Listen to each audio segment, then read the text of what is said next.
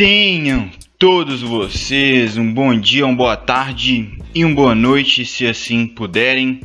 Tá começando mais um episódio do Cruzeiramento, eu sou o Matheus.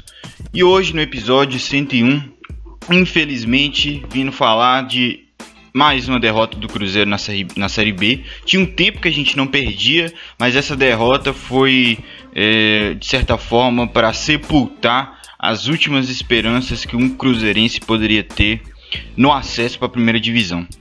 Então é um vídeo um pouco mais desanimado, né? Porque o motivo é claro, né?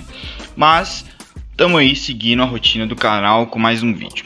Então, por favor, cara, se você tá aqui de paraquedas, se inscreve no canal e deixa o like, né? Pra gente chegar para mais torcedores. A situação não é fácil, não vai ser fácil daqui para frente, assim como não vem sendo. Mas continuarei aqui fazendo vídeos, então se inscreve e deixa o like que ajuda demais. Falando da partida, falando do Cruzeiro, foi uma partida extremamente frustrante e uma partida para pôr a gente no lugar da gente, de certa forma, para a gente enxergar a realidade, né? Assim podemos dizer. Era um jogo de tudo ou nada para o Cruzeiro, né? Como todos sabem, o Cruzeiro disputava ali talvez a sua última chance, né, de sonhar com alguma coisa maior no campeonato. E o Luxemburgo manda uma formação diferente da que ele vinha mandando em campo, e uma formação que funcionou no primeiro tempo até o momento que ela esteve em campo, né, que foi uma escalação com 3 volantes e 3 atacantes. Os volantes seriam o Nonoca, né, uma surpresa, o Nonoca pela primeira vez titular com o Luxemburgo, o Adriano e o Rômulo um pouco mais adiantados, com o Claudinho na ponta, com Felipe Augusto na outra ponta e Thiago centralizado. O Cruzeiro começou melhor a partida, começou bem, começou muito competitivo, ganhando todas as bolas ali do meio de campo. Nosso meio de campo estava muito forte e fora dessa competitividade do meio de campo, quando a gente recuperava a bola, a gente tentava sempre atacar com um pouco mais de velocidade. Então tava um time assim com uma proposta clara naquele início, né? E o CSA não tava conseguindo nem chegar no gol do Fábio. A gente teve um momento agudo ali que a gente podia ter marcado o gol, que foi numa enfiada de bola do Thiago, muito boa, né? E o Felipe Augusto na cara do goleiro perde, mas parou por aí. Cruzeiro foi melhor até esse momento da partida. Depois a gente tem a lesão do Nonoca, a entrada do Ariel Cabral no lugar. E para mim esse foi o primeiro erro do Luxa, né, de vários que ele cometeu depois disso. E com isso o Cruzeiro deixou de ter aquela agressividade no meio de campo, né, que estava sendo característica do... Com isso o CSA cresce na partida, com isso o CSA vai para cima do Cruzeiro em alguns momentos. E ali o momento de superioridade que o Cruzeiro teve ficou só naqueles 15 minutos iniciais, né? De resto foi um Cruzeiro que não conseguiu dominar a partida, podemos falar assim. Mas que mesmo com todas essas dificuldades, faz o gol no final do primeiro tempo. Acha um gol, né? Um cruzamento do Matheus Pereira e o Claudinho, que está em ótima fase, né? Jogando na posição correta, faz o gol.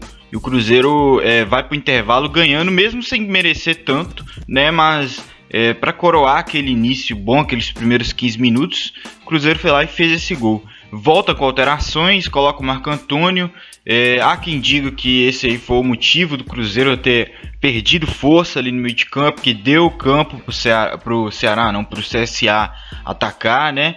E não sei se eu concordo tanto com isso, mas fato é que o CSA volta melhor que o Cruzeiro. O Cruzeiro sem repertório, o Cruzeiro sentindo muita falta dos desfalques que tem, né? O Moreno, o próprio Bruno José, que faz muita falta pro Cruzeiro. A gente não tem reserva que chega nem perto do que o Bruno José entrega pra gente, né? E com isso o CSA, tô insistindo em chamar os caras de Ceará.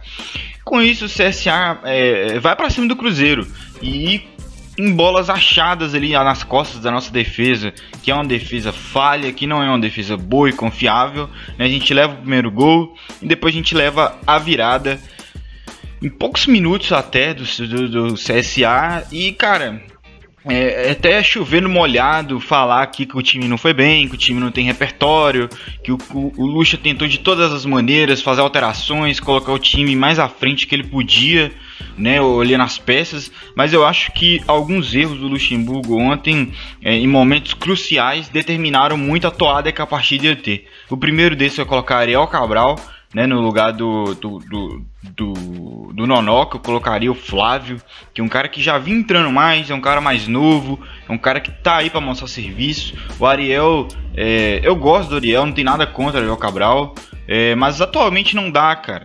Não dá pra ele entrar, entendeu? Acho que ele não pode ser essa primeira opção, mas teve. E outros erros do Luxemburgo ali também, da partida, e mexidas ali no ataque.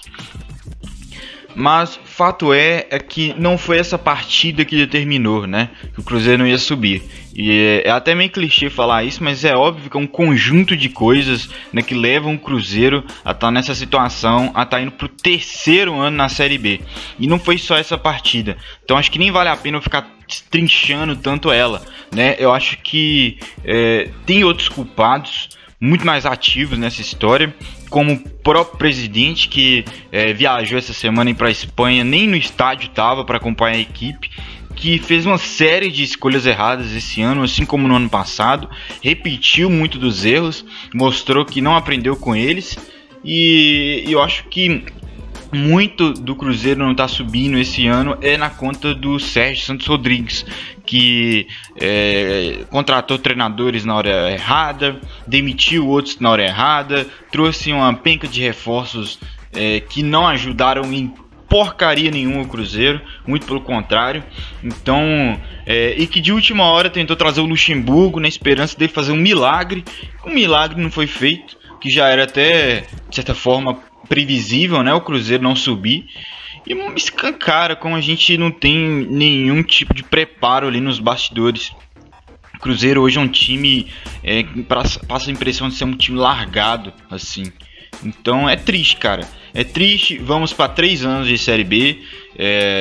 Temos agora desde outubro, né, contando que a gente já está entrando em outubro, aí 2-3 meses para começar um planejamento para o ano que vem. E eu acho que o primeiro passo é manter o treinador. É difícil, porque a gente precisa manter salários em dia, a gente precisa entregar o mínimo de recursos ali que o Luxemburgo pede, mas eu acho que o primeiro passo é esse, a gente tem que manter um treinador. A troca constante de treinadores aqui no Cruzeiro tem prejudicado a gente bastante, e eu acho que o Luxemburgo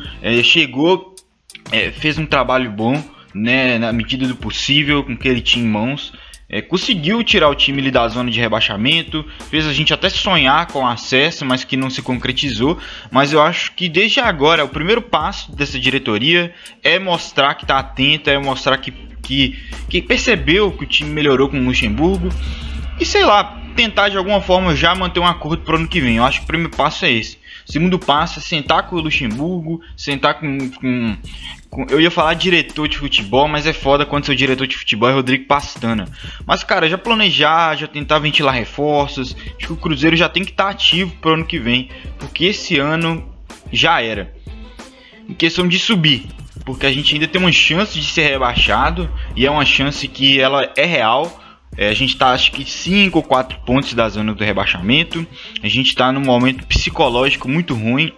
Eu acho que quem viu a partida ontem viu que o time não está bem psicologicamente. Aquele final de jogo ali que teve a briga, entrega tudo. A gente teve uma penca de jogadores expulsos. Então, e a rodada já é quarta-feira.